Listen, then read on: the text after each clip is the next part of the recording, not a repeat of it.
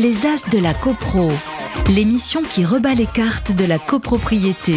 Présentée par Gilles Frémont, président de l'A N G C, l'Association nationale des gestionnaires de copropriété, sur Radio I M O.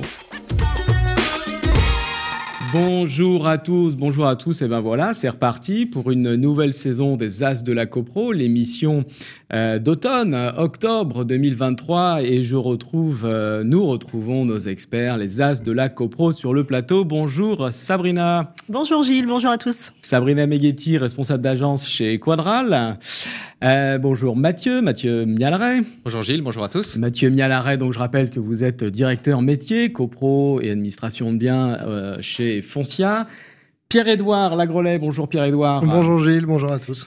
Alors Pierre-Edouard, avocat, avocat au barreau de Paris, avocat au barreau de Bordeaux, notre, notre avocat, l'avocat des As de la Copro. Bonjour Alexis De Coster. Bonjour Gilles. On vous retrouve, la dernière fois vous nous avez manqué, mais vous avez été bien suppléé. Euh, Alexis De Coster, vous êtes euh, responsable métier à D B et copropriété euh, chez Crédit Agricole Service Immobilier. Je vous propose qu'on lance tout de suite la première séquence, le point juridique. Les As de la Copro, le point juridique. Alors le point juridique, aujourd'hui on va faire un, un, un petit topo, puis derrière un petit débat sur le nouveau droit de surplomb. Le nouveau droit de surplomb, donc il est question, euh, quand on veut faire une isolation thermique euh, par l'extérieur, ça, c'est un isolant qui fait dix à douze centimètres. Quand on le met sur son mur pignon, ben, on est en surplomb chez le voisin.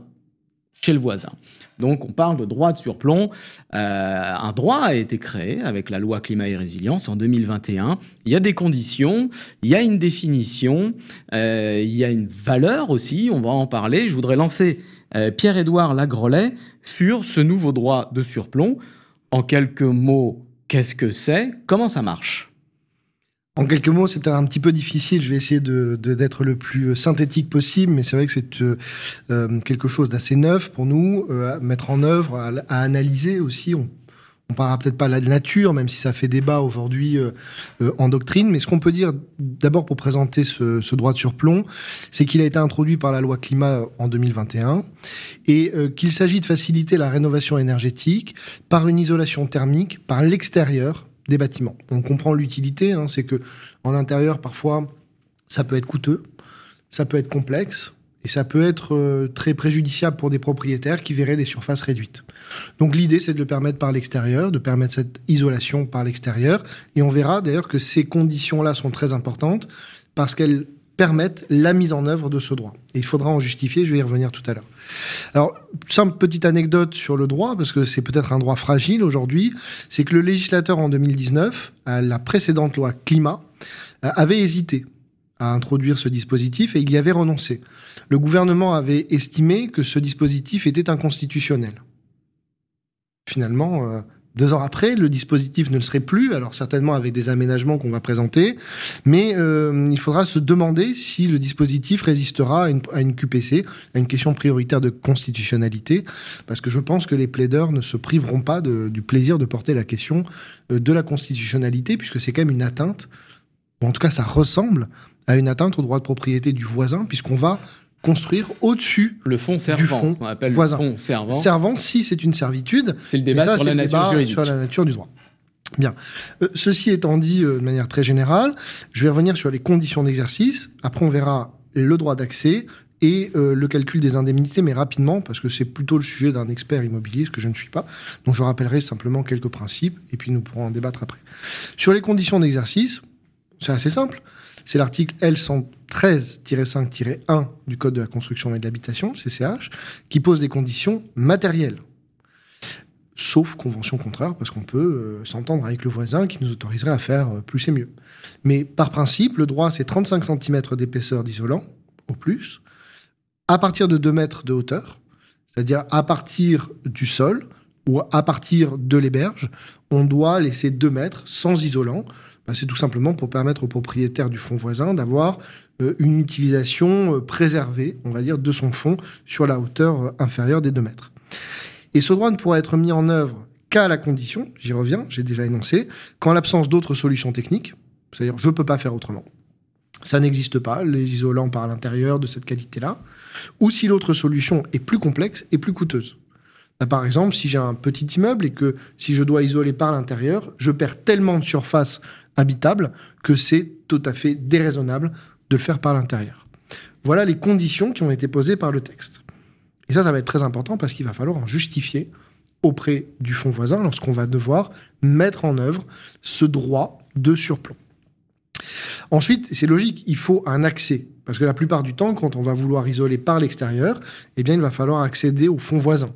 On pourra rarement le faire depuis chez soi. Et donc le texte, et c'est l'article R cent treize dix-neuf qui est venu le préciser, par, non par décret, euh, qui précise un contenu minimal à l'exercice du droit de surplomb pour euh, la réalisation des travaux. On va devoir préciser la localisation et le périmètre de l'accès au fonds. On va préciser la nature des installations provisoires, l'indemnité qu'on va devoir verser en contrepartie du préjudice de jouissance pendant les travaux. Et le cas échéant, et ça c'est particulièrement important, les remises, les mesures prévisionnelles pardon, de remise en état du fonds voisin. Tout simplement parce que lorsqu'on va accéder, on va peut-être planter un échafaudage, peut-être qu'on va envisager de détériorer un peu la toiture du fonds voisin parce qu'on va s'appuyer dessus, et cetera. Donc, Donc on va devoir prévoir la, toutes le, ces modalités. C'est l'habitude de tour d'échelle qui rentre c'est, voilà, exactement, dans c'est la ce loi. Qu'on a, on a appelé servitude de, de tour d'échelle, qui n'existe pas hein, d'ailleurs aujourd'hui. Mmh, qui est une, une qui création un, prétorienne. Un qui... principe de, de bon voisinage, mais là qui est défini dans le texte. Donc c'est prévu. Et dans les deux cas, il va falloir envisager une indemnité. Une indemnité pour le droit de surplomb lui-même, c'est-à-dire le fait de déborder chez le voisin, empiéter peut-être chez le voisin, et le fait d'exercer les travaux de surplomb. Alors pour le calcul de l'indemnité, c'est un petit peu difficile de se prononcer aujourd'hui, d'abord parce que je ne suis pas spécialiste de cette question, et ensuite parce que les spécialistes eux-mêmes ne se sont pas encore tout à fait prononcés. Par exemple, la C N E G I, qui est la, la compagnie nationale des experts de justice en estimation immobilière, réfléchit à ce jour à la méthodologie. Je crois qu'un colloque doit avoir lieu en octobre pour préciser, pour donner des orientations à cette méthode, alors pas qu'à celle-ci, mais à la méthode de calcul de l'indemnité du droit de surplomb. Ce que l'on peut dire aujourd'hui, c'est qu'il faut être très prudent dans le calcul parce que ce sera toujours du cas par cas. Je ne pense pas qu'on puisse, euh, en tout cas que les syndics ou les propriétaires, puissent envisager en amont de calculer l'indemnité de manière objective pour toutes les situations parce que ça va évidemment dépendre du fonds surplombé, de la qualité de l'isolant, de son épaisseur, du nombre d'étages, des matériaux, euh, et de éventuellement la perte subie par le voisin. De la perte, parce que ça peut faire une perte d'ensoleillement, ça peut dégrader l'archi- le, les qualités architecturales. Quoique le voisin peut, du jour au lendemain, lors, s'il le souhaite... J'en parlerai de la fin du surplomb. Mais toutes ces questions-là vont se poser, mais aussi la question peut-être de la durée. Un isolant qui est fait pour durer cinq ans, je ne sais pas, sur les qualités des matériaux, ou dix ans, ou vingt ans, ou trente ans, ça n'est peut-être pas la même chose, et il va bien falloir prendre en compte aussi euh, cette euh, qualité et cette vie dans le temps du surplomb. Donc, l'indemnisation va dépendre de tous ces éléments, ça sera donc du cas par cas. Donc, une attention particulière sur ça, et de la même manière, ça sera du cas par cas pour l'exercice du droit de surplomb, parce qu'en fonction bah, de, la, de la nature, de la surface, de la complexité, les travaux seront plus ou moins longs, plus ou moins pénibles pour le voisin qui devra les supporter. Ensuite, le texte prévoit une procédure précise d'exercice du droit de surplomb. Je vais passer assez vite parce que c'est assez bien défini par les textes, mais il va falloir notifier aux voisins le projet. Donc le notifier, c'est par lettre recommandée. C'est une procédure qu'on connaît très bien en, en droit de la copropriété, hein, la notification. Mais c'est aussi possible par acte de commissaire de justice. Et dans un cas comme dans l'autre, il va falloir notifier un ensemble de, d'éléments et de documents qui sont euh, fixés par l'article R cent treize dix-neuf. Donc c'est notamment bon, le nom et le prénom de ceux qui exercent le droit, mais c'est surtout le détail, dé- le, le vrai détail, le descriptif détaillé de l'ouvrage qui va être euh, installé, les justificatifs qui démontrent qu'il n'y a pas d'autre technique ou que cette autre technique est disproportionnée, euh, la proposition d'indemnité, et on va même jusqu'à notifier le projet d'acte authentique, le projet de convention pour l'exercice euh, des travaux, et une reproduction des dispositions légales, parce que ça, c'est à la mode pour la protection euh, des parties euh, dites faibles. Donc, vous voyez que le processus est très encadré, et s'il y a un accord, on va publier les actes. Donc, il y a un acte de publicité foncière. S'il n'y a pas d'accord, le propriétaire voisin va pouvoir saisir le juge dans les six mois de la notification pour s'opposer à la réalisation du projet. Alors, il ne pourra pas le faire dans toutes les conditions. Il pourra le faire s'il conteste que le projet est légitime, c'est-à-dire qu'il ne respecte pas les mesures, trente-cinq centimètres, d'épaisseur, deux mètres de hauteur, et ou que le projet pourrait être réalisé en intérieur, qu'il n'y avait pas de coût excessif à le faire en intérieur, ou, et c'est une condition supplémentaire, que le projet porte une atteinte importante à la destination des lieux ou à sa jouissance, de telle sorte que son droit de propriété serait euh, vraiment atteint. Oui, donc c'est, c'est vraiment à l'immeuble voisin, un peu comme dans le principe du droit à la prise euh, en copropriété. C'est à la copropriété d'aller saisir le juge pour s'opposer à un droit qui, de toute façon, existe déjà. Et c'est ça la particularité. Si, le, si c'est un syndicat, effectivement, qui va être surplombé, c'est au syndicat de s'opposer. Et donc, finalement, c'est quelque chose qu'on peut... par principe, alors il y a des difficultés, mais je ne rentre pas dans tous les détails, mais qui peut par principe l'imposer, et il faut s'opposer avec des motifs légitimes. Donc c'est une particularité procédurale qui fait qu'on le subit. Alors, euh, donc il y, y a un processus à respecter. Euh, Alexis, euh, merci Pierre-Edouard pour cet, cet exposé complet. Euh, Alexis, dans le timing, le syndic... À quel moment, le, moi je suis le, le, le syndic de l'immeuble qui doit surplomber. Il a déjà ce droit, il a ce droit. Pour autant, il y a quand même des conditions à faire accepter, notamment l'indemnité par l'immeuble voisin. Donc il faut quand même aller le solliciter. C'est pas parce que j'ai un droit que je m'impose. Tout à fait. Euh, donc dans le timing finalement, parce qu'il y a, en plus en copropriété, on sait que ça se passe par assemblée générale. Donc il y a déjà plusieurs assemblées générales pour moi, entre le P P T, le vote de, de, de, de la mission du maître d'œuvre, le vote des travaux. À un moment donné, il faut que j'ai euh, mon droit de surplomb, je l'ai déjà, ça on a compris, mais il faut quand même que j'ai la, la, la validation euh, de l'immeuble d'à côté, ne serait-ce que sur l'indemnité. À quel moment on le fait ça? Alors, vaut mieux anticiper. Vaut mieux anticiper. Enfin, le, le maître mot, c'est de l'anticipation, euh, puisqu'effectivement, le, le, on, on a une temporalité des travaux. Euh, ce qu'il ne faut pas, c'est qu'on se pose la question finalement de ce droit de surplomb au moment où tout a été euh, ficelé en assemblée générale et on, et on débute les travaux et, et on, on commence à, on s'apprête à. à débuter les travaux et se pose la question du droit de surplomb du voisin, puisque là, effectivement, en termes de, de, de, de calendrier, les, les impacts peuvent être extrêmement importants, euh, puisque ça veut dire blocage, euh, blocage euh, du démarrage des travaux, attente de euh, la réponse du voisin. Hein, on parlait de, de six mois pour contester. Donc, en fait, ça peut, ça peut remettre complètement en cause le, le, le calendrier des travaux et puis toutes les cons- conséquences que ça peut avoir derrière, sur les subventions. Euh, et pour autant, on ne peut pas juste lui poser la question comme ça. Ça veut dire qu'il, donc, faut, ça veut dire qu'il faut anticiper. Je pense que il faut payer un expert, il faut payer un notaire pour faire un projet, Pierre-Edouard Lagraulet l'a dit. Donc il faut quand même engager des engager, frais c'est un, c'est juste un, pour voir. C'est, un second pro, enfin, c'est, pre, c'est un, presque un second projet en parallèle du projet de, de, de rénovation énergétique de, de l'immeuble dont, dont le syndic détient le mandat pour... Bah, euh, pour pour tester un petit peu hein, les différents cas de figure, parce que potentiellement, le cas de figure, ça peut être un fonds voisin, mais on peut imaginer qu'il peut y avoir aussi deux fonds qui soient, qui soient touchés aussi. Enfin, y a, y a le domaine public, on n'a pas parlé du domaine public. domaine public. Donc, je pense que le maître mot, c'est d'anticiper... Euh, donc, ça fait partie des frais, de la préparation, des frais d'études. Exactement, de, des frais d'études, mais le, le maître mot, pour moi, c'est, c'est l'anticipation. Après, de déterminer quel est, s'il y a un, un timing parfait euh, sur ce sujet-là, non, en fait, ce sera du cas... Ça fait partie des prémices, en tout cas, des, des, des, des premières démarches à faire. Euh, Mathieu, un conseil pour les gestionnaires ? Oui, je crois qu'on peut donner des conseils euh, extrêmement pragmatiques, extrêmement pratiques. Euh, le premier, c'est évidemment de ne pas se lancer tout seul euh, dans l'exercice de, de ce droit de surplomb.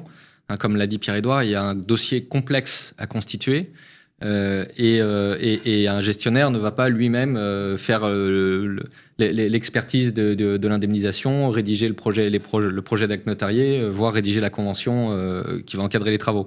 Donc, il existe aujourd'hui des groupements de professionnels du droit euh, qui, qui sont à disposition des gestionnaires et des syndicats. Voilà, des, des équipes qui sont constituées, hein, regroupant en général un avocat, un notaire, euh, un, un expert immobilier, mmh, un expert, euh, un, expert mmh. ouais, un, un huissier. Euh, et évidemment, euh, notre recommandation, c'est de faire appel à, à, à ces professionnels dont, dont c'est le métier. Et, donc, c'est un service clé en main. Et qui permettront de gagner du temps parce qu'on sait que euh, l'exercice du droit de surplomb sera fait dans les, dans les règles. La deuxième chose, effectivement, c'est de faire voter cette mission, euh, la mission du groupement, en même temps que les études euh, qui vont être confiées à un architecte ou au maître d'œuvre. Hein, on sait, quand on met à l'ordre du jour euh, des travaux, enfin, de l'Assemblée générale, un projet de travaux et des études d'architecte, on sait sur quoi vont porter les travaux, on sait ce qu'on demande à l'architecte, et donc on sait qu'on va étudier euh, l'isolation d'un mur euh, qui donne sur un fond voisin. Et en même temps qu'on va voter une mission de maîtrise d'œuvre, eh bien, il faut faire voter euh, les sommes correspondant à la mission de, de, de mise en œuvre du juridique. Ce qui permettra à l'Assemblée générale suivante, qui votera les travaux, bah de voter à la fois les travaux et euh, la, la, la mise en œuvre du droit de surplomb, l'indemnité euh, à verser aux voisins. Autre conseil, évidemment, euh, Pierre-Edouard en a parlé, quand on est syndic de l'immeuble, enfin de l'immeuble surplombé.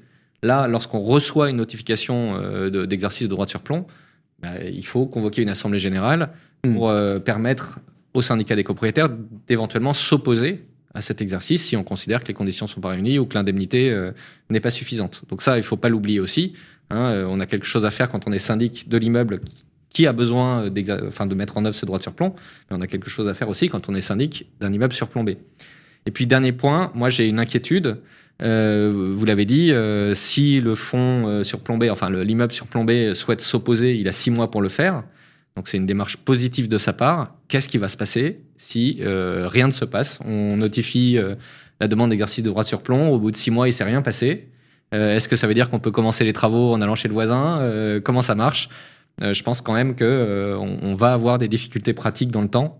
Euh, et la pratique et la jurisprudence peut-être euh, viendront nous apporter des solutions, mais aujourd'hui je pense qu'on n'aura pas d'autre solution que de saisir le, euh, le, le, le juge pour faire constater euh, que tout a été fait dans les c'est règles plus prudent, en tout et cas. Se faire autoriser à réaliser les travaux, parce que sinon euh, voilà, euh, ça va poser des problèmes, de la porte sera fermée, c'est, mais effectivement c'est plus prudent, on ne va pas venir avec les échafaudages. Je vous remercie beaucoup, euh, c'était très complet, on a passé un bon quart d'heure dessus. euh, je propose qu'on passe à la deuxième séquence, la question du copropriétaire. Les As de la Copro, la question du copropriétaire. Bonjour, alors moi je suis copropriétaire à Angers et j'ai une question concernant le P V de l'Assemblée Générale. Si celui-ci n'a pas été signé, est-ce que mon syndic peut le notifier ? Est-il valable ? Et enfin, quels sont les risques et les conséquences ? Et j'ai une autre question concernant euh, l'erratum du P V d'A G. Est-il possible de diffuser un erratum ? Est-ce dangereux ? Et enfin, qu'est-ce que cela engendre ? Ok, alors donc il y a plusieurs euh, petites questions. On est euh, sur le P V d'Assemblée Générale. La première question, c'est euh, le P V n'est pas signé par le président, le scrutataire. Euh, que doit faire le syndic ? Est-ce qu'il peut quand même le diffuser ? Déjà, quelle est la valeur de la signature ? Et, et peut-on quand même, le syndic, peut-il quand même le notifier ? Ça, c'est la première question et je reviendrai après sur l'erratum. Euh, euh, Sabrina, la signature. Le P V n'est pas signé. On fait quoi ? Alors, le P V n'est pas signé, ce qui peut arriver, sachant qu'aujourd'hui, qu'on a, on a quand même huit jours hein, pour faire signer le procès-verbal de l'Assemblée Générale. Donc, euh, ce dernier n'est pas signé par le président de séance. Euh, eh bien, dans ces conditions, le syndic se doit, il a un délai d'un mois pour notifier à tous les copropriétaires le procès-verbal de l'Assemblée Générale, il se doit de le notifier aux copropriétaires et de faire courir le délai de contestation, qui est de deux mois. Donc, euh, dans ces conditions, on le notifie. Donc, on le notifie, même s'il n'est pas signé, oui. Et même si le président de séance dit « je ne veux pas le signer parce que hein, ». Oui. Hein, la séance est levée, il y a un P V, on, on doit le diffuser au bout d'un mois. Euh, Quoi qu'il en coûte. Je, Alors, pour rappelons quand même que le syndic est généralement le secrétaire de séance, donc il va quand même certifier ce procès-verbal. Bien évidemment, la signature au moins du président de séance est nécessaire. Euh, charge, effectivement, dans le délai de contestation, le copropriétaire qui souhaite contester le procès-verbal, charge à lui de mener une action auprès du tribunal judiciaire et d'en contester la validité et de prouver. Parce que justement, la signature, force probante, euh, force de validité, que, dit, que nous dit la jurisprudence sur la valeur de la signature ? Est-ce qu'un P V non signé est valable quand même ? Oui.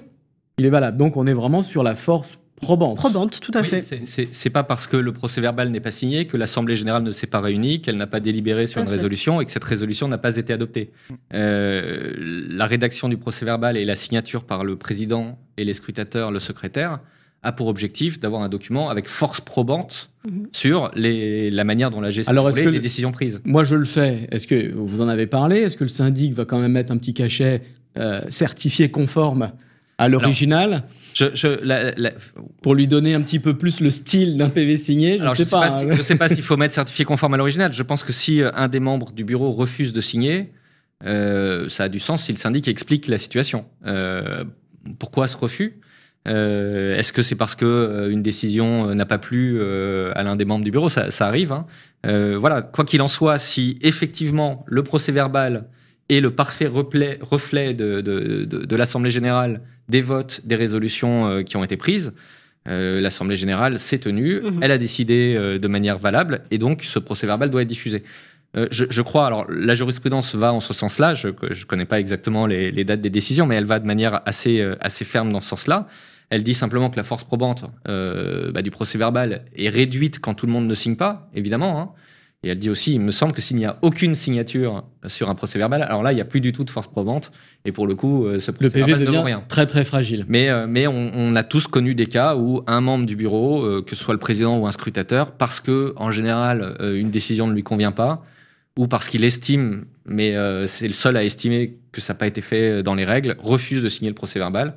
C'est pas pour ça que la décision n'est pas prise. Euh, c'est pas pour ça que l'A G... Euh, Donc on doit notifier quand même. Et on doit notifier. Alors moi, personnellement, je, c'est pour ça aussi que, euh, pour des raisons pratiques, je fais signer le procès-verbal immédiatement à la fin de la séance. Et d'ailleurs, le délai de huit jours, c'est nouveau depuis la loi Elan. Oui. Euh, auparavant, il fallait faire signer le, de, le P V immédiatement à la fin de l'Assemblée, ce qui était bien pratique. Et moi, je, personnellement, je continue de le faire signer tout de suite.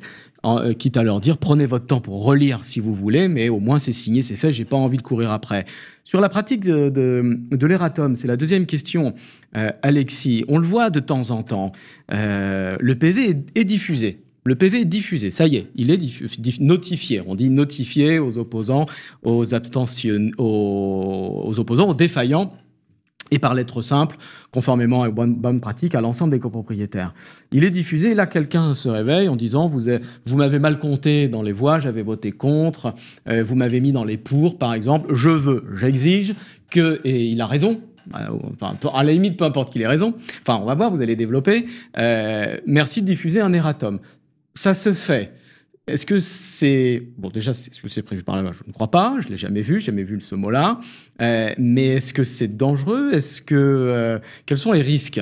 Ah bah, y a des... Alors, attention, danger. C'est-à-dire que parfois, effectivement, c'est nécessaire et voire indispensable de, d'opérer cette euh, modification. Alors, parfois, on parle de, d'omission ou d'erreur matérielle. Euh, mais c'est vrai qu'on a des cas de jurisprudence qui considèrent que... Euh, un syndic, sous couvert même de rectification d'une erreur matérielle pour réparer une omission... n'a pas la qualité de le faire. C'est-à-dire que c'est, un, c'est une, une, une prérogative de l'Assemblée générale.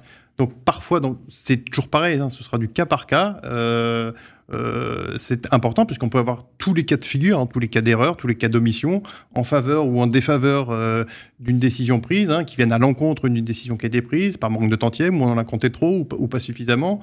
Euh, donc ça peut être réalisé, euh, mais euh, les, les, la jurisprudence est quand même malgré tout, quand on regarde les quelques décisions assez strictes sur, euh, sur ce sujet-là, et elle considère que ce que l'Assemblée fait, la seule Assemblée générale peut, la dé- peut défaire ou refaire, ou c'est-à-dire redécider euh, une, une résolution. Donc ce sont des cas de figure très, très spécifiques. Parce que moi, personnellement, quand quelqu'un me dit « je ne suis pas d'accord, c'est pas ça qu'il fallait marquer », je lui dis « bon, vous contestez dans le délai de deux mois, vous avez l'article quarante-deux. Ben. » euh, Pierre-Edouard, vous avez des cas de jurisprudence ? Erratum ou pas erratum ? Parce que, est-ce que ça fait partir et courir un deuxième délai de notification, article quarante-deux, puisque c'est comme si on diffusait un deuxième P V, un additif au P V, un nouveau P V. Je crois qu'il faut observer euh, la modification qui est portée euh, au procès-verbal. S'il s'agit d'une modification euh, purement matérielle, euh, qui ne concerne même pas le sens d'un vote, euh, c'est-à-dire un mot manquant, euh, préciser euh, le, de manière plus claire le, le prix euh, de l'entreprise qui a été choisie, euh, mais sans qu'il y ait une modification de, de la résolution qui est adoptée, ni sur le fond, ni sur la forme. Au fond, c'est vraiment une erreur de plume.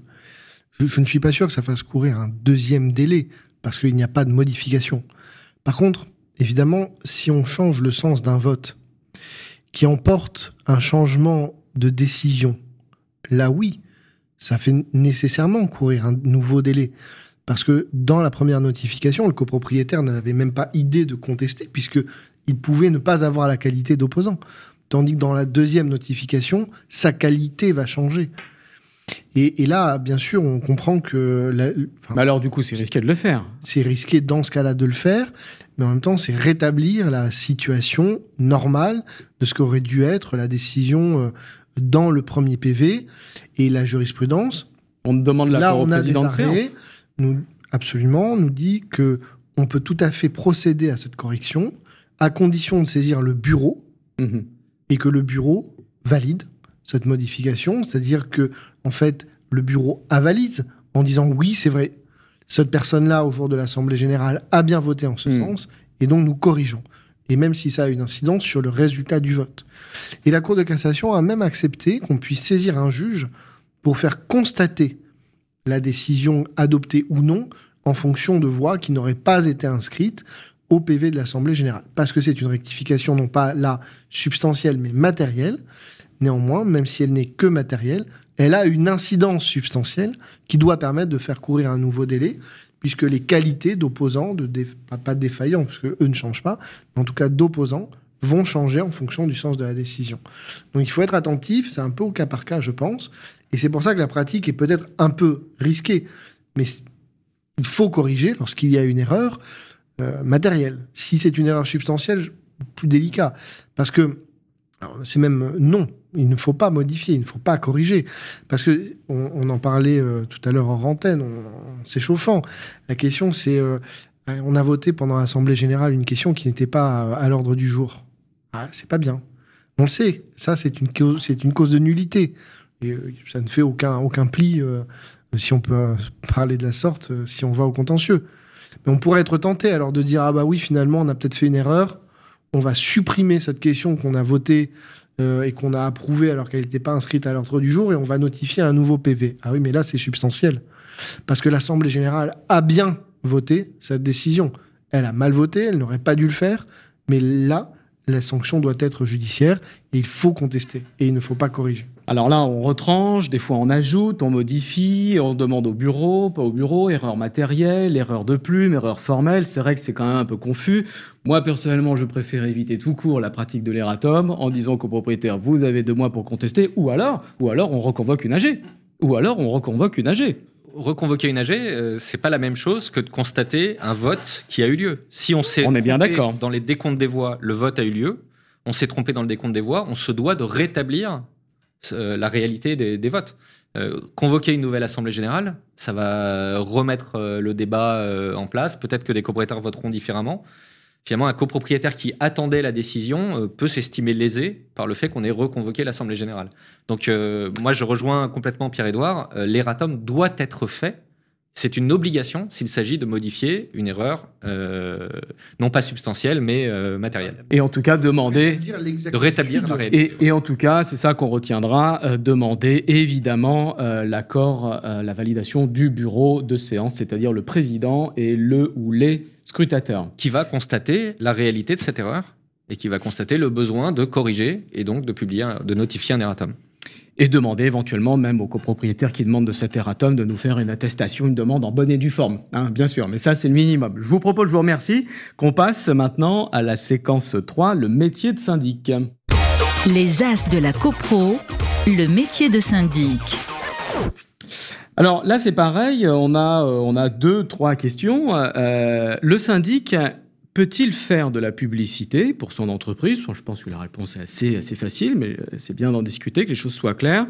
D'où viendrait cette confusion, hein ? Certains pensent encore que euh, je ne peux pas faire de publicité, euh, comme, comme un avocat, qui dirait « je n'ai pas le droit, je, je ne peux pas », ou les médecins. Euh, on parle... Euh, alors, déjà, donc, voilà, déjà cette première question. Le syndic peut faire de la, pub, de, de la publicité pour son entreprise. Alexis ? Rien n'interdit aujourd'hui à un syndic de faire de la publicité. C'est, c'est simplement un sujet de financement et de coûts publicitaires que tous les syndics de France ne peuvent pas se permettre, hein, puisque forcément, quand on fait des spots télé, spots radio ou autres, alors sur les réseaux sociaux, c'est un petit peu plus simple aujourd'hui, euh, mais effectivement, aujourd'hui, il n'y a aucune interdiction de faire euh, la communication extérieure pour... Euh, pour expliquer que, que j'exerce tel ou tel métier, que je, je, je, je communique sur le ou les métiers euh, que j'exerce là-dessus. Alors pour autant, il y a, il y a des, des limites, des, des, des choses à respecter. On parle du code de déontologie, de la confraternité. Dé... On a un code de déontologie. Hein. Je, j'ai repris les éléments du code de déontologie. Hein. C'est l'article dix euh, du code de déontologie. Hein. Donc, dans l'exercice de leurs activités, les personnes mentionnées à l'article un entretiennent entre elles des rapports de confraternité dans le cadre d'une concurrence libre, saine et loyale. Elles s'abstiennent de toute parole ou action blessante ou malveillante, de toute démarche ou manœuvre susceptible de nuire à leurs confrères, les dénigrer ou les discréditer. Donc, confraternité ne veut pas dire interdiction de se démarquer de ses concurrents au moyen d'une com- de la communication, qu'elle soit télé, radio, réseaux sociaux euh, ou autre. Donc on ne peut pas dénigrer évidemment, ou même se comparer. Alors se comparer, on est toujours un peu dans la limite, hein, quand on se compare. Euh, vous en avez assez de votre syndic, vous, venez chez nous, alors est-ce qu'on vise ou pas un concurrent, est-ce qu'on le nomme ou pas, hein, y a de la jurisprudence. On a un esprit, oui, c'est très français, c'est pas l'esprit anglo-saxon, euh, sur lequel, euh, qui eux exer- n'hésitent pas à faire de la vraie publicité comparative. Euh, chez nous en France, c'est nettement plus, euh, nettement plus strict sur ce point-là. Donc, on est bien d'accord, on a le droit de faire de la publicité. Euh, il y a un rappel de la C N I L, euh, là en deux mille vingt-deux, qui est intéressant, euh, sur l'utilisation des données en interne, ça, Sabrina. Oui, notamment les données personnelles, en fait, de nos clients, nos propriétaires. Euh, on peut les utiliser dans le cadre de l'exercice de notre métier. Donc en pour leur envoyer syndic, des appels de fonds et une convocation d'assemblée générale. Notamment, mais vraiment ce qui touche à l'exercice de notre métier, euh, on se rend compte quand même que bah, les syndics aujourd'hui, les administrateurs de biens, exercent d'autres euh, fonctions et d'autres métiers, voire... Transaction. Euh, exactement, de la transaction, mais aussi de l'assurance. Certains vendent d'autres produits. Et c'est à ce titre-là que les données personnelles du client ne peuvent pas être utilisées sans leur accord. C'est ce que la C N I L a rappelé. Exactement. Et c'est donc, euh, pour, euh, je suis syndic, je peux pas envoyer dans l'enveloppe de l'appel de fonds trimestriel une petite plaquette pour vendre mon service Transac. Sauf, Sauf si on a obtenu l'accord du copropriétaire, expressément. Évidemment. Ouais. Évidemment. Alexis ou à Pierre-Edouard ? Oui, on peut ajouter un mot peut-être sur le sur l'énoncé de cette décision, parce que la C N I L a visé la finalité des données collectées. Donc, il était euh, question de savoir si euh, les données collectées pour une activité donnée pouvaient être utilisées aux fins de publicité à une autre. Donc, euh, une activité de syndic, on collecte des données pour faire des appels de fonds. Est-ce qu'on peut s'en servir pour proposer des biens à la vente ? La C N I L nous dit non, parce que ça ne respecte pas la finalité. Mais je crois qu'elle pour, elle aurait pu rendre une décision plus large sur le principe, c'est que le syndic a pour client le syndicat des copropriétaires et non les copropriétaires pris individuellement. Donc, elle n'a les données des copropriétaires qu'afin d'administrer le syndicat des copropriétaires. Et je crois que cet énoncé aurait été plus limpide pour comprendre la décision, parce que dans un certain nombre de cas différents, notamment pour des établissements bancaires qui pro- proposaient un compte bancaire et puis une assurance, on n'a pas eu des décisions équivalentes sur la finalité. Donc on avait des propositions de services qui pouvaient être faites, mais parce qu'il y avait une relation commerciale établie avec un client donné. Or ici, la relation commerciale n'est pas établie avec le copropriétaire, mais avec le syndicat. Le copropriétaire est un tiers. Et les données collectées pour, le copropriétaire, par, pour les copropriétaires, en fait, le sont dans le cadre de la relation établie avec le syndicat des copropriétaires, ce qui change évidemment euh, tout d'un point de vue juridique, et c'est ce qui explique la décision de, de la C N I L, qui n'était peut-être pas très bien motivée. Alors, justement, si la question euh, se pose là, le syndic a-t-il le droit de faire de la publicité ? D'où vient la confusion ? Pourquoi on, on pose le débat ? Parce que, est-ce que le syndic, et je parlais des avocats, des médecins tout à l'heure, est-ce que le syndic est une profession libérale ? On a, je rappelle, un code de déontologie, et puis après, on a des, des, des marques. On parle d'honoraires, on a des honoraires, euh, on s'appelle confrères entre nous. Euh, je le disais, on a un code de déontologie. Alors, on n'a pas d'ordre encore euh, professionnel, mais ça, on en a parlé dans d'autres émissions. Je ne pense pas qu'on l'aura un jour, mais on, on, a, on, on a tous les signes profession libérale. Hein. On sait que les médecins, les avocats ne peuvent pas faire de la publicité comme ça. Donc, la, mmh. la confusion vient de là. Alors, euh, Pierre-Edouard, qu'est-ce que vous en pensez déjà ? Est-ce qu'on est une profession libérale ? D'abord, c'est vrai qu'il y a un lien entre cette question, finalement, de publicité, de commercialité... Euh... Il y a un vieux débat pour, euh, pour les professions libérales, de savoir si c'est pas un peu grossier de faire de la publicité, parce qu'au fond, c'est s'assimiler à des commerçants, et puis le commerce, c'est quand même moins ça élégant sera, que la profession intellectuelle. Il y a, non, il y a, il y a ça derrière euh, euh, cette lutte contre la publicité pour les professions libérales. Ça veut pas dire qu'on n'a pas le droit d'en faire, mais de façon très restreinte, très encadrée, très contrôlée, pour justement ne pas porter atteinte à ce qui est euh, l'âme des professions libérales, qui est d'abord d'être une profession intellectuelle, d'être choisie pour la qualité de la prestation qu'on peut proposer, qualité de la prestation intellectuelle, et non pas pour vendre du produit, que ce soit du produit juridique, du produit médical, et cetera, parce que ça n'est pas l'apanage des professions libérales. Et donc, c'est intéressant de poser la question de la publicité et du caractère de l'activité, parce que faire de la publicité, c'est plutôt l'apanage des commerçants, moins celui des professions libérales. Pour autant, le syndic est-il un commerçant ou une profession libérale ? C'est difficile à dire. Ce qui est sûr, par contre, c'est que l'activité de syndic est une activité civile, par nature, et non pas une activité commerciale.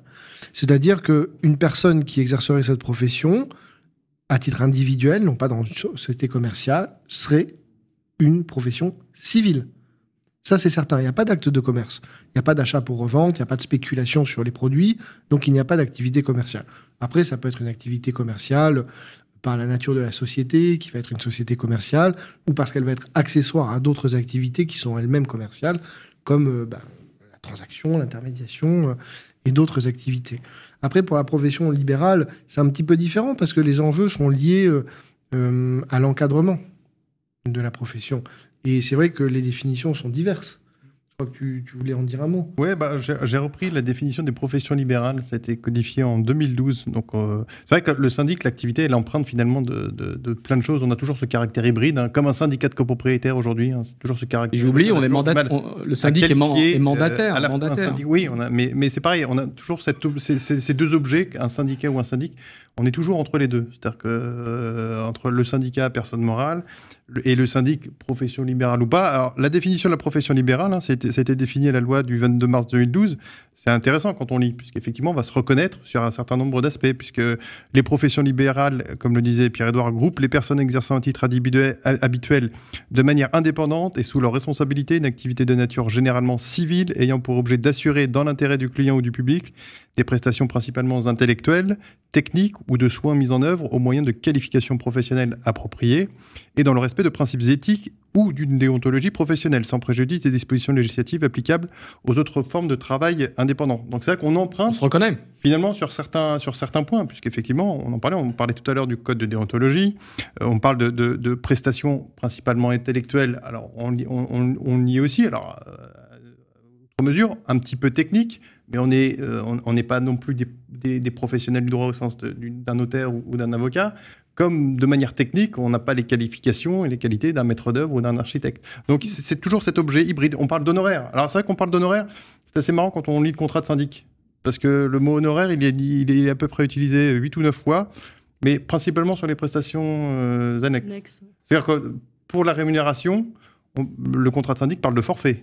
Alors, on a tous les mots. On a le mot forfait, on a le mot prestation, on a le mot honoraire. Rémunération.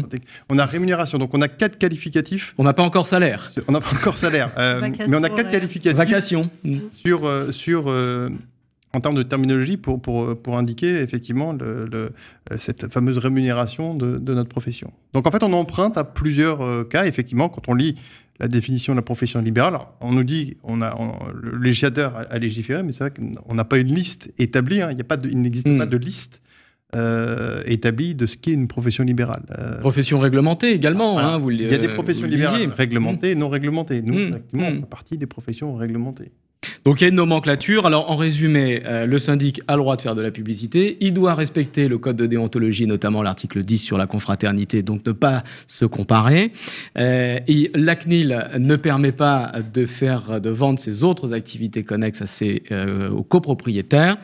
Et euh, le syndic est une activité civile, ça on l'a bien compris, profession libérale. La question se pose, on va dire... Oui, mais en tout cas, ça n'empêche pas de faire la publicité, mais le débat, quand même, reste ouvert. Je vous remercie et je vous propose qu'on passe à la quatrième séquence, la deuxième question du copropriétaire. Les As de la Copro, la question du copropriétaire. Bonjour, je suis copropriétaire dans un immeuble à Paris et lors de notre dernière assemblée générale, il y avait deux syndics et euh, ces deux syndics ont obtenu la majorité de l'article vingt-quatre en seconde lecture. Ce que je voulais vous poser comme question, c'est savoir lequel des deux est élu dans ce cas-là. Est-ce que c'est par ordre chronologique du vote ou celui qui a obtenu le plus de voix? Et j'ai une petite question aussi connexe. La résolution dite sans objet est-elle valable dans ce cas? La question est, est intéressante pour les praticiens, hein, surtout quand on est en assemblée générale. On a plusieurs syndics qui figurent à l'ordre du jour, le syndic sortant, syndic en place, et puis un, un ou deux syndics challengers. Euh, l'ensemble des, des propositions de contrat sont votées au premier tour à la majorité de l'article vingt-cinq.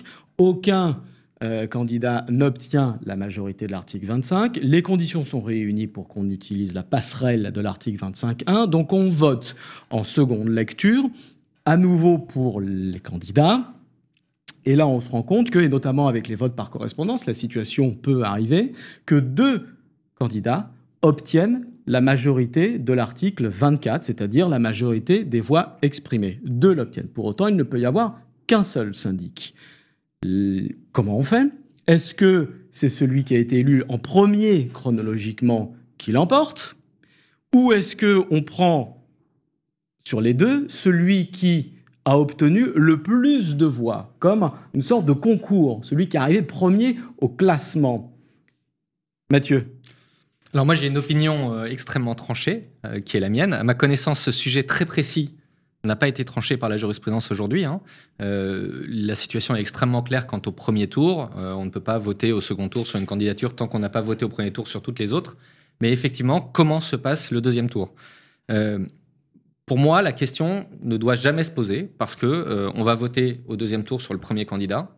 Si le premier candidat obtient plus de votes pour que de votes contre, il est élu. C'est la condition de majorité de l'article vingt-quatre. Euh, et à partir du moment où euh, il, il, pers- il reçoit plus de votes favorables que de votes d'opposition... On arrête de voter. La décision est prise.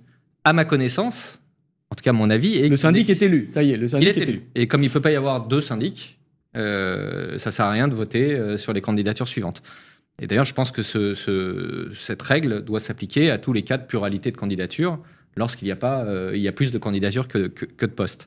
Euh, pourquoi ? Parce que bah, euh, il n'existe pas, à ma connaissance, dans la loi de soixante-cinq, de conditions de majorité euh, qui nécessitent d'avoir plus de votes favorables que de votes défavorables et plus de votes que le deuxième candidat. Et il existe aussi une règle euh, qui est que les décisions prises par l'Assemblée générale sont d'application immédiate. Donc, à mon sens, une fois qu'un syndic est élu, c'est pas la peine de poser la question de l'élection d'un, d'un autre candidat. Alors, c'est bien, c'est bien argumenté. C'est mon avis. Oui, oui, bien sûr. Et je serais très preneur d'une décision de jurisprudence pour le confirmer. Parce que ça veut dire qu'il y a quand même une grosse responsabilité sur le choix de l'ordre. Hein. On sait que c'est Alors, le président de séance. Euh, choix, et dé... puis ça veut dire, ça veut dire donc, c'est un peu la, la question connexe, ça veut dire que les autres questions, ou en tout cas les autres candidatures, deviennent sans objet. Et ça, c'est Absolument. Pas non plus prévu par euh, la loi. Alexis, votre bah, avis ? En fait, alors moi, je suis pas d'accord avec ce que dit Mathieu. Euh, en fait, on est sur un principe majoritaire. Qu'est-ce que c'est quoi une majorité ? C'est simplement euh, le plus grand nombre de voix euh, qui fondent une prise de décision. C'est un principe mathématique. Euh, et donc, du coup, est-ce qu'il est nécessaire... Alors, il y aura certainement des jurisprudences. Est-ce que c'était nécessaire que la loi le précise ? euh, Peut-être plus des règles de bon sens. Puisqu'on est sur un principe de majorité, donc une, une, une, une, un plus grand nombre de voix, il n'y a pas de raison que ce principe ne s'applique pas euh, à cette euh, seconde lecture, entre guillemets, hein, à l'article vingt-quatre. Et c'est le syndic qui recueille le plus de voix parmi... les deux ou trois votes qui euh, seraient élus. Moi, ce, ce sujet-là, c'est vrai que ça, ça pose pas mal, de, pas mal de questions, mais il y a un principe, je dirais, presque arithmétique, presque logique, à faire prévaloir, finalement, peut-être le, le, le, le, le, le fait que le syndic recueille le plus de voix, c'est celui qui recueille le plus de voix qui est, qui est élu. Euh, euh, on Donc a, l'option bon, du, du, du concours, l'option hein, du, du, concours classement, l'option du classement. Du concours, du, cla- du classement, ce serait la même chose pour, euh, pour, pour, pour, pour le choix d'une entreprise. C'est peut-être un petit peu différent sur la désignation du conseil syndical, parce que sur la désignation du conseil syndical, on a une problématique, il y a, une côté, il y a un côté collégial et puis il y a un nombre de places limitées. Donc là... Euh, c'est peut-être euh, c'est, c'est un peu plus compliqué parce que, euh, y a, si, si y a, je peux me permettre un... pour le syndic aussi il y a un nombre de places limitées. Non mais y a, oui mais c'est, c'est un petit peu différent parce que là on est sur une, sur une collégialité par défaut alors que l'autre c'est un principe unique. Euh, c'est un petit peu plus compliqué pour le conseil syndical puisque il peut y avoir plus de candidats que de sièges. Euh, et effectivement, il n'y a rien non plus dans la loi. Euh, alors on pourrait estimer que euh, c'est un principe de, d'ordre chronologique de, de réception de l'acte de candidature, euh, mais ça ne tient pas forcément pour la partie présentielle de la personne qui souhaite être membre euh, en cours d'assemblée générale. Donc la question est plus complexe. Pour le syndic et le choix d'entre- d'une entreprise, euh, j'ai beau retourner dans, dans tous les sens, puisqu'on on a partagé aussi beaucoup. J'étais aussi sur cette thématique de dire, dans un premier temps, euh, c'est peut-être euh, le premier qui, est, euh, qui passe aux voix qui est élu. Mais je trouve que finalement, quand on, on, prend, quand on, quand on réfléchit... C'est pas dans l'esprit, oui. Euh, c'est pas dans l'esprit. Dans le, l'esprit de la, de la règle de majorité, oui. La majorité, un avis... Euh, Mais les, Pierre-Edouard, les, l'ensemble des arguments se défendent, évidemment. Je, je, je, je trouve que le principe de majorité se défend assez bien. Parce qu'en fait... Alors par contre, je suis pas du tout d'accord avec Alexis quand il veut distinguer entre le conseil syndical, le syndic, les entreprises... Le principe doit s'appliquer à tous. Donc, soit on adopte une règle qui va trancher la question dès lors qu'il y a un nombre limité et on l'applique pour tous, mais on ne peut pas, à mon avis, faire varier. Mais dans l'idée de la majorité, au fond, le texte de la loi de soixante-cinq nous dit que pour adopter une décision, il faut au moins. Et une décision est adoptée si elle recueille tant de voix. Bon. À mon sens, la règle énonce un minimum. Elle ne nous dit pas dès lors que celle-là est adoptée. C'est déjà un petit peu différent. Et puis, effectivement, il y a ce principe de majorité. C'est-à-dire, pourquoi est-ce qu'on arrêterait alors qu'un autre pourrait recevoir plus ? Et au fond, la question se posait un peu moins avant, parce qu'il n'y avait pas cette pratique du vote par correspondance. Mais maintenant, avec le vote par correspondance, on pourrait très bien avoir deux syndics ou deux entreprises qui pourraient donner satisfaction. Et ça n'est pas illogique de dire, au fond, je pense que les deux propositions sont bonnes. Mmh. Et je ne verrai pas d'inconvénient à ce que l'une ou l'autre soit retenue. C'est pas binaire, c'est pas soit un soit. Ça n'est pas tout à fait binaire. Et on pourrait tout à fait avoir donc deux majorités suffisantes pour adopter, mais qui sont différentes parce que l'une recueillerait plus de suffrages que l'autre. Et je crois que dans ce cas-là, il serait dommage de s'arrêter à la première, alors que la seconde pourrait obtenir une majorité plus forte. D'autant plus que la pratique du V P C fait que maintenant, les copropriétaires à distance votent et qu'il y aurait, à mon sens, une petite difficulté à dire « Ah ben non, écoutez, on a voté la première, la deuxième, on ne la vote pas, même si vous, vous avez voté. » Oui, on est sur la pratique de la résolution sans objet qui est condamnée aussi. Hein, qui est condamnée aussi, Alors, ça, ça, Sabrina... Pe- euh... Peut-être juste avant de parler de la résolution sans objet, euh, s'il y a des copropriétaires qui nous écoutent, et pour rebondir sur ce que dit euh, Pierre-Edouard, euh, on peut leur passer la recommandation, de, quand il y a une, un choix à faire, de réellement faire un choix. Mmh. Et s'ils ne savent pas, eh bien ils s'abstiennent. Euh, c'est-à-dire que... Euh, Vous les guidez dans leur vote ? Il ne faut pas les guider dans leur vote, mais il faut leur expliquer que la démocratie, c'est choisir. Euh, et quand on ne sait pas choisir, à ce moment-là, on s'abstient. Mais voter pour tous les candidats, ça n'est pas choisir. Et c'est amener finalement de la complexité. Euh, en tout cas, là encore, c'est mon avis. Hein. C'est-à-dire que euh, euh, vous rendez service à personne si vous dites « Ok, euh, je veux me fâcher avec personne et je vais voter pour tout le monde. Euh, » Ou alors, encore une fois, il existe, et ce n'est pas une honte, cette solution de s'abstenir parce qu'on n'a pas d'idée.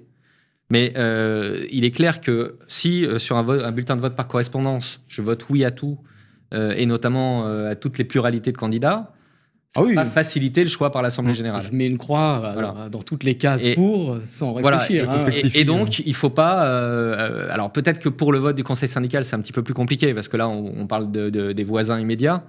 Euh, mais mais euh, lorsqu'il y a pluralité de syndics, eh bien, il faut se faire une opinion, euh, voter pour un syndic, voter contre les autres, ou s'abstenir. Je pense que c'est le meilleur moyen de ne pas se retrouver face à ces cas de figure un peu compliqués.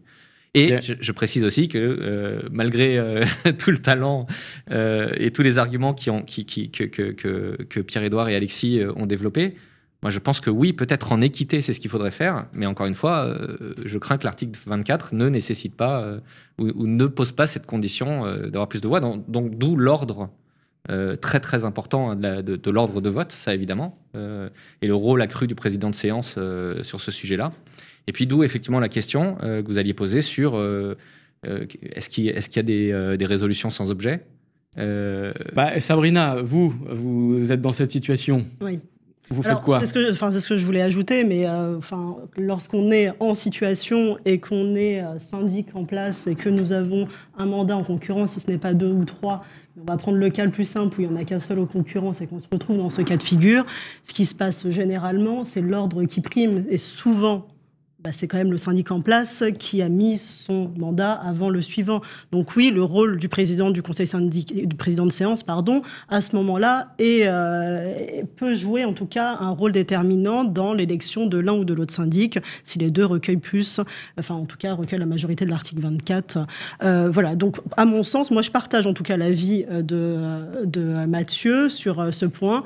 C'est euh, par ordre chronologique et dès lors qu'un syndic est élu et requiert la majorité, projet, il n'y a pas lieu, effectivement, d'en faire désigner un second. Alors, c'est bien, on a un partage, là, des voix hein, oui. sur le plateau. Et les places deux ne sont deux. pas alors, choisies. Alors, attention, hein, moi, moi j'ai... de jurisprudence. Moi, je, est-ce que je vais trancher euh, Il faut, ben, on est bien d'accord qu'il faut faire qu'une seule résolution, désignation du syndic, et dans cette résolution, différents euh, candidats. Parce que on... si on fait d'abord une résolution distincte pour soi-même euh, et qu'on en fait une autre avec un autre numéro, oui, on peut, on pourrait. Là, ce sera un autre débat. Est-ce qu'on peut passer euh, à la résolution suivante sans, euh, sans avoir euh, tranché la première, ou alors si la première est tranchée, elle est forcément tranchée, on pourra en compte. Là, on n'a qu'une seule résolution. Non, là, je pense que là, pour le coup, la règle est bien établie. Oui, oui, on, on a une sur seule toutes résolution. Les candidatures, euh, on a une seule résolution, élection du syndic, et là, on a différents euh, devis. Mais voilà, ceci dit, c'est, c'est, c'est, ce que vous dites est assez intéressant, oui, c'est-à-dire que si je vote au premier tour et que le premier candidat reçoit plus de cinquante pour cent des votes,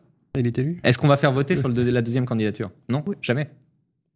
Il est, il est élu, mais pour autant, il faut. Alors quand qu'il même... pourrait recevoir encore plus. Oui, oui. Alors là, on est sur la, la, le principe de la passerelle. Euh, non, non, mais... Si on a deux, deux, deux syndics qui obtiennent la majorité de l'article vingt-cinq, c'est ça. Voilà, mais, mais, mais jamais. Bah, la règle est la même. Oui, enfin, la pratique deux... n'est, n'est absolument pas de mettre aux voix la candidature de deuxième syndic lorsque le premier syndic a obtenu plus c'est, de cinquante pour cent. C'est la pratique, mais effectivement, moi personnellement, je fais voter, et même si je suis le candidat sortant, je fais quand même voter sur l'ensemble des candidatures, ne serait-ce aussi que si j'ai été réélu pour bien montrer que l'autre ne l'est pas. Mais en tout cas, il y a plusieurs euh, candidats, je fais voter pour tout le monde, que ce soit en première lecture ou en deuxième lecture, finalement, la question est la même. Oui, elle je, devrait en tout cas. Et je crois qu'il y a de, de mémoire, mais il faudrait recompulser le, le, le code bleu euh, dans lequel il y a un certain nombre de décisions. Et je crois qu'il y a des jurisprudences qui nous disent que lorsqu'une question est portée à l'ordre du jour, elle doit être mise aux voix. Oui. Oui. Et, ça, c'est la question des résolutions et, sans objet. Et, et oui, mais oui. si j'ai deux questions qui sont mises aux voix pour l'élection du syndic ou d'une entreprise, et je crois qu'il faut voter. Et sur le V P C, on le voit bien qu'il y a deux questions. Hein. Il y a vraiment, il y a deux cases. Oui, alors moi, sur ce point-là, euh, la, oui, euh, tout, l'ordre du jour de l'Assemblée Générale doit être euh, mis au vote dans son, dans son entièreté. Mais dans certains cas, les décisions de l'Assemblée Générale entraînent, euh, pour une, une décision suivante, un, un, un projet de résolution suivant, Euh, j'allais dire, euh, en, en, entraîne une absence d'objet. Je prends un exemple tout bête. Sur des travaux, euh, vous mettez aux voix le principe des travaux, le principe est rejeté. Les honoraires. Est-ce que ça, Est-ce que ça a du sens de voter le financement, la souscription de la D O, les honoraires du syndic ? Non, ça devient sans objet. Ça, ça voudrait dire qu'il faut faire des ou, projets de résolution à chaque fois conditionnels et conditionnés. Ou, ou un copropriétaire, un copropriétaire oui. a demandé euh, l'autorisation de faire des travaux, et puis entre sa demande et, et l'Assemblée Générale, il a vendu. Bon, bah, il n'y a plus d'objet. Il y a un moment quand même où, de manière très pragmatique, là, il ne s'agit pas de dire euh, je fais mon marché dans l'ordre du jour et je décide de ne pas mettre au vote telle résolution parce qu'elle ne me plaît pas. Mm. C'est simplement, dans certains cas... Pour autant, comme a, le dit Pierre-Edouard, la question est mise à l'ordre du jour, le texte dit qu'il faut voter. Alors pourquoi oui, mais... pas voter contre en bloc ? Alors, et, et, et qu'est-ce qu'on fait si, euh, après avoir voté contre le principe des travaux, euh, un je petit malin, euh, pour embêter tout le monde ou pour être taquin, euh, dit « Ok, moi, je vote les appels de fonds ». Vous, a, le débat est ouvert. Le débat est ouvert. C'est vrai qu'il y a sur cette pratique une difficulté, mais au fond, la, je crois que la pratique euh, tend à considérer qu'il y a comme une condition non écrite, mais tacite, de euh, comment dire, de l'acceptation du principe et de, de tout simplement de son exécution. C'est-à-dire que si je ne vote pas le principe, évidemment, toutes les autres questions étaient conditionnées par l'adoption du principe. Donc, si je n'ai pas adopté le principe de travaux, bien, je n'en adopte pas les modalités, mais parce que ce sont bien des modalités d'exécution.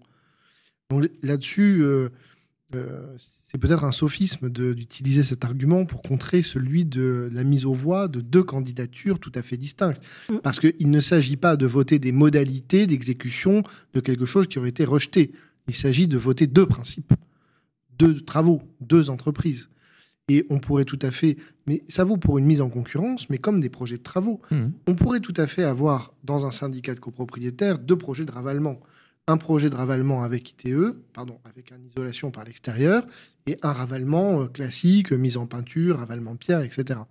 Et les copropriétaires pourraient avoir un choix à faire entre ces deux options. Et il y a des copropriétaires qui pourraient dire, bah, écoutez, et, et sans que ça soit... Euh, du tout blâmable, sans d'ailleurs qu'on puisse leur dire « Ah ben non, vous êtes vraiment de vilains indécis qui avez refusé de prendre position, vous ne servez pas, euh, vous ne servez pas les intérêts du syndicat. » Non. Il dirait, mais moi, euh, j'accepte les deux. Mmh. J'ai une préférence euh, peut-être pour le ravalement avec euh, l'I T E, mais si on ne ravale pas avec I T E, j'aimerais quand même que l'autre soit fait. Et donc, je vais voter pour les deux, les, les mmh. deux possibilités. Et ça, ça n'est pas une décision d'un indécis ou d'un imbécile. C'est une décision sensée. Et à la fin, il faudrait départager. Et départager, ça veut dire compter lequel a reçu le plus de voix si mmh. les deux étaient majoritaires. Mmh. On ne peut est... pas comparer le prin- deux principes avec un principe et ses modalités d'exécution.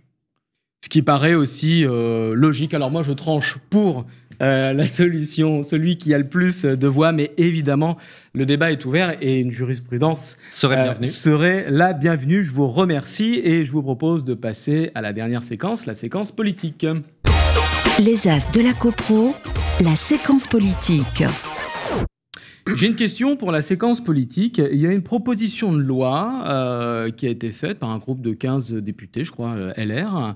Euh, le copropriétaire, euh, mauvais payeur. Alors, mauvais payeur, dans la proposition de loi, c'est en retard de deux trimestres, je crois, au moment de l'Assemblée générale ou au moment de la convocation de l'Assemblée générale, serait interdit de droit de vote en Assemblée générale. Voilà, boum, sanction, euh, tu payes pas, tu votes pas, bonne ou mauvaise idée ?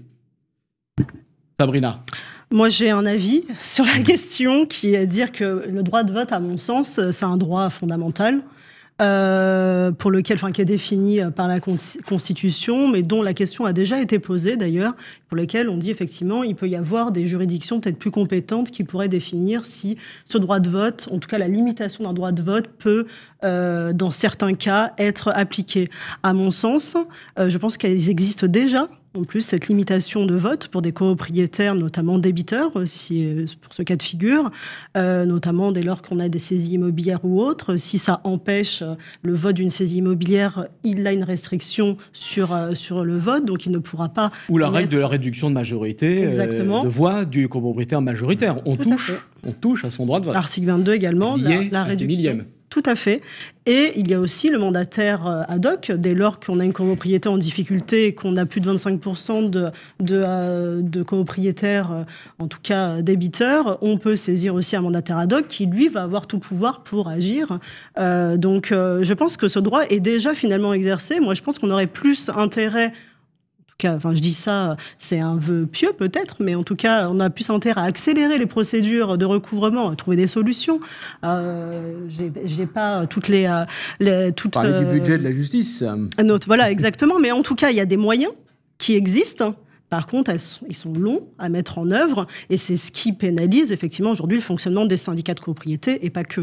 Alexis, le... comment ça se passe ailleurs ? Le système existe déjà ? bah En fait, oui, en Espagne, ça existe déjà. En fait, hein, les copropriétaires qui ne sont pas à jour de leurs charges, euh, alors là, ils peuvent prendre part à l'Assemblée générale, hein, mais ils n'ont pas le droit de vote. Euh, donc, euh, alors, sous, sauf, euh, sauf effectivement s'ils ont apuré leurs dettes, euh, sauf s'ils ont consigné judiciairement euh, la somme d'argent, ça y est, recouvrent leur droit de vote. Mais c'est des choses qui existent dans certaines législations en Europe et, euh, et dans le monde. Donc, sur, sur le principe... En, en, Espagne, c'est en, en Espagne, Espagne oui, mmh. en Espagne, là, enfin, le, cas, le cas que je cite, c'est, c'est le cas espagnol.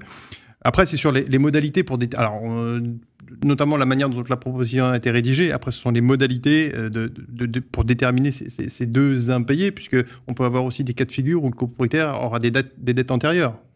Euh, donc, à partir de, de quand on va déterminer... Sur les modalités, on est bien d'accord. On parle du principe, là. Hein. Sur le principe, bah, écoutez, euh, c'est un, le, droit, le droit de vote est un droit, euh, mais le droit, il y a le un corollaire, c'est des obligations. Euh, une, un des, une des principales obligations d'un copropriétaire, c'est d'être aussi à jour de ses charges pour le fonctionnement de, de, du syndicat de copropriétaires. Donc, je trouve que le, le principe est plutôt euh, intéressant. On est bien, on est bien d'accord. On, on, mmh. on, on imagine bien l'esprit de la proposition de loi. Euh, mmh. Pierre-Edouard, euh, le but, c'est d'être dissuasif. Le but, c'est de mettre la pression. Euh, qu'en pense l'avocat ? Moi, je suis profondément contre cette... Choqué, même. Oui.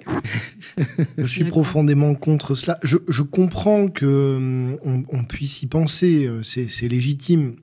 Un copropriétaire qui ne paie pas, finalement, on se dit que c'est un mauvais copropriétaire. Et dès lors, a-t-il le droit au chapitre lorsqu'on prend des décisions, alors qu'il n'accepte pas de financer le, le syndicat des copropriétaires ?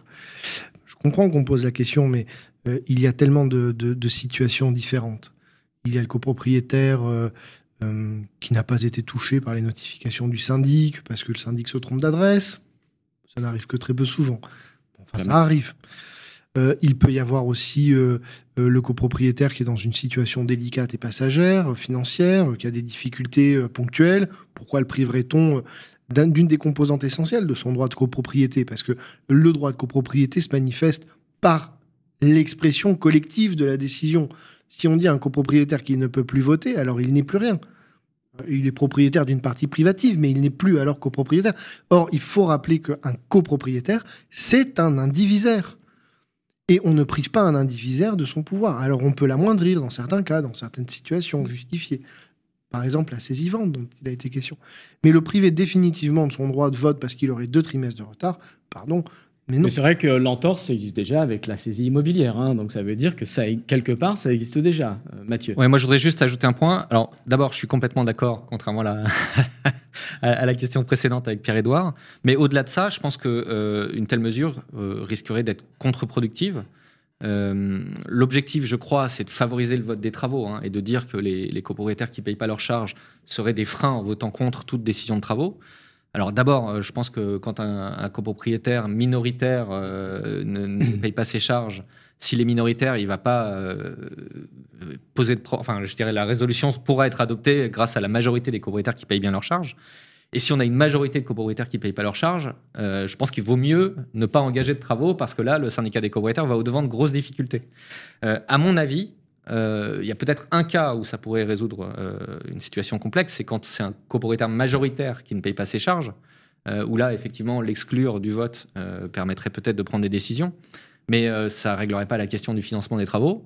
Et, et, et je pense que la meilleure solution, c'est, outre le fait qu'en plus, ça viendrait rajouter de la complexité dans la gestion des copropriétés, des cas de contentieux euh, supplémentaires, qu'est-ce qu'on fait si finalement on a pris en compte euh, euh, les voix du copropriétaire qui n'a pas payé ses charges ? Est-ce que c'est une cause d'annulation de la décision ? Enfin, ça va rajouter de la complexité, ça va stigmatiser. Je pense que ce qu'il faut, en revanche, et, et, et les syndics ont une responsabilité là-dessus, c'est dans les procédures de recouvrement de charges. Lorsque euh, le fait qu'un copropriétaire n'ait pas payé ses charges cause un préjudice pour le syndicat des copropriétaires, eh bien, il faut demander l'indemnisation de ce préjudice. Et quand un copropriétaire majoritaire, parce qu'il ne paye pas ses charges, et en général, il a les moyens de payer ses charges dans ces cas-là, euh, euh, j'allais dire, entrave complètement le bon fonctionnement du syndicat, il faut impérativement qu'il soit condamné à verser des dommages-intérêts et que ça lui serve de leçon. Ah, de, de lourds dommages-intérêts et pas juste trois cents à quatre cents euros comme je vois passer là, dans les décisions en ce moment. Il y a un exemple aussi, toujours pareil, hein, de l'Espagne, hein, puisque l'Espagne, en Espagne, de mémoire, je crois qu'on affiche dans les parties communes, les copropriétaires débiteurs. Alors, je sais pas si bah déjà, il faut joindre à la, à la convocation, il faut joindre la on liste. Joint déjà, mais le fait que ce soit affiché et que ce soit vu euh, oui, oui. tout le public, bon, je ne sais pas si ça, ça existe encore là-bas, mais c'était... Oui, oui, ils, sont, ils, ont, ils ont un temps d'avance, on va ah, dire, euh, en Espagne, alors ça me... Ou, ou pas. euh, ça me permet d'enchaîner là, sur la deuxième question euh, de la séquence politique, et on finira là-dessus, on a cinq minutes. On est toujours un peu dans la même idée. Euh, c'est l'U S G C, l'association des grandes copropriétés, qui en a a parlé dans une interview, euh, mais un grand groupe aussi, euh, D B, hein, Nexity, pour ne pas le citer, euh, l'évoquait également. Là, on est sur la problématique euh, des, tr- des, des, des rénovations globales de copropriétés qui euh, prennent trois, quatre, cinq ans. C'est un processus qui est très long, avec beaucoup, beaucoup de travail. On en parlait tout à l'heure des frais à engager avant même que les travaux ne démarrent sur les études intellectuelles, les, les, le, le droit de surplomb, le maître d'œuvre, et cetera. On arrive à l'Assemblée générale, tout le monde est d'accord, tout le monde s'est mobilisé, le conseil syndical et le syndic on passait des heures en réunion euh, préparatoire avec euh, tous les intervenants. Et là, on a un copropriétaire. Donc, les travaux sont votés. Les travaux sont enfin votés. Et là, on a un copropriétaire euh, qui conteste dans le délai de deux mois pour faire annuler la résolution. Et il bloque tout, puisqu'on sait le temps judiciaire. C'est une procédure qui va durer deux, trois ans, peut-être plus.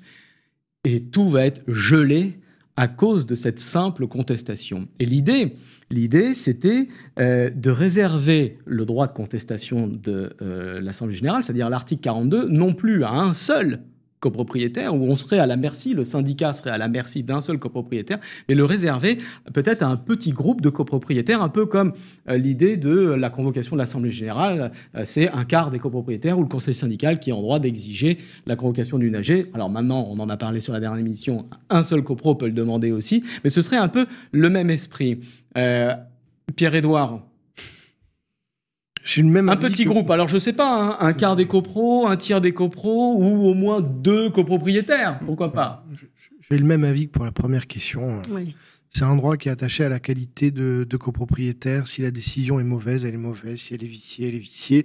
Le, le syndic, le conseil syndical, l'assemblée n'avait qu'à prendre une bonne décision sur un bon dossier de travaux. Et au fond, la question, elle peut se régler différemment, mais peut-être que l'U S G C a été mal conseillée. Mais les décisions d'assemblée générale sont exécutoires. Il y a un, un délai pendant lequel on ne peut pas exécuter, qui est le délai de deux mois. Mais le texte ne nous dit pas que parce qu'il y a une action judiciaire, on ne peut pas exécuter les travaux.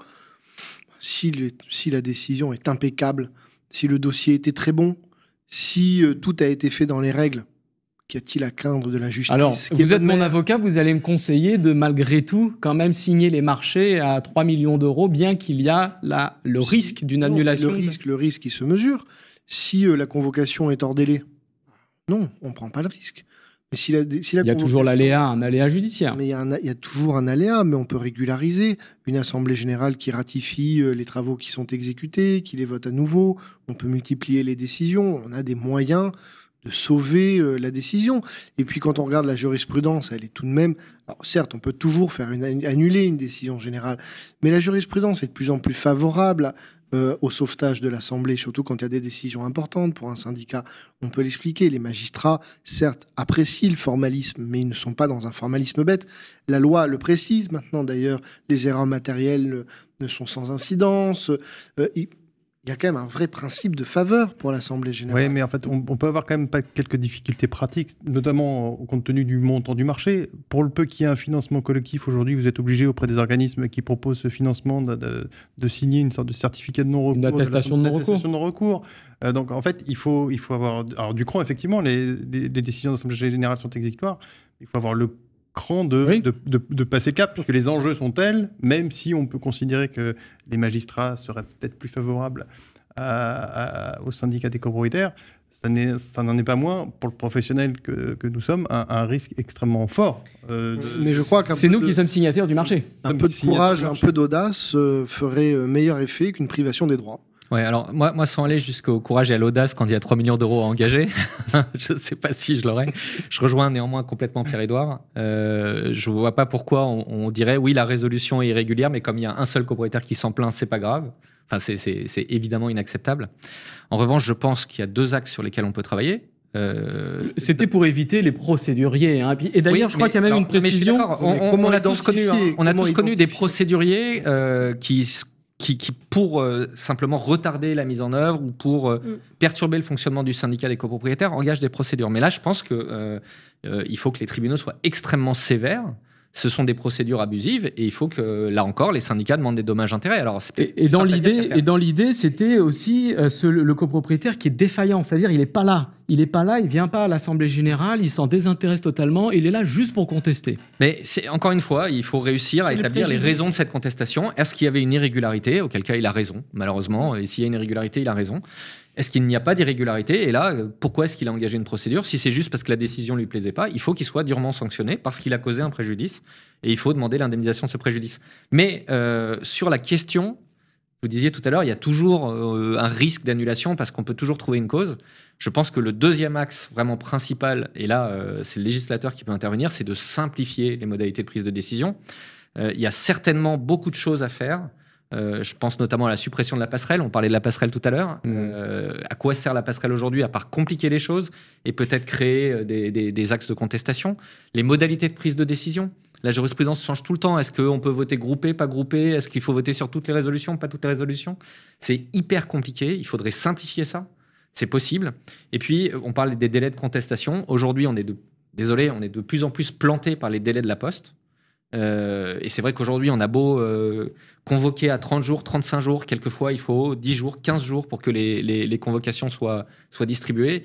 Il y aurait une mesure très simple qui serait de dire que euh, c'est la date de dépôt en Poste Qui, euh, qui, qui, qui fait partir le délai.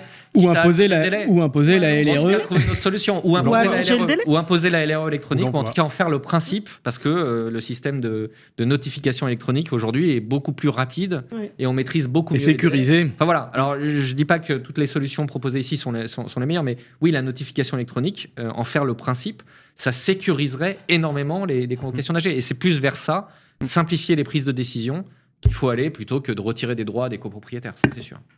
Je vous remercie, euh, c'était un débat passionnant. Euh, Alexis De Coster, euh, à nouveau bienvenue. Merci. C'était un plaisir de vous revoir. Je rappelle que vous êtes responsable métier syndicat D B, Crédit Agricole Service Immobilier. Pierre-Edouard Lagraulet, avocat au barreau de Paris et de Bordeaux. Mathieu Mialaret, directeur métier A D B syndic chez Foncia, et Sabrina Meghetti, responsable d'agence chez Quadral. Je vous remercie beaucoup. Merci. Et vous souhaite une très bonne journée à tous. Merci Gilles. Au revoir, à bientôt. Merci. Les As de la Copro, une émission à réécouter et télécharger sur le site et l'appli radio point imo et sur toutes les plateformes de streaming.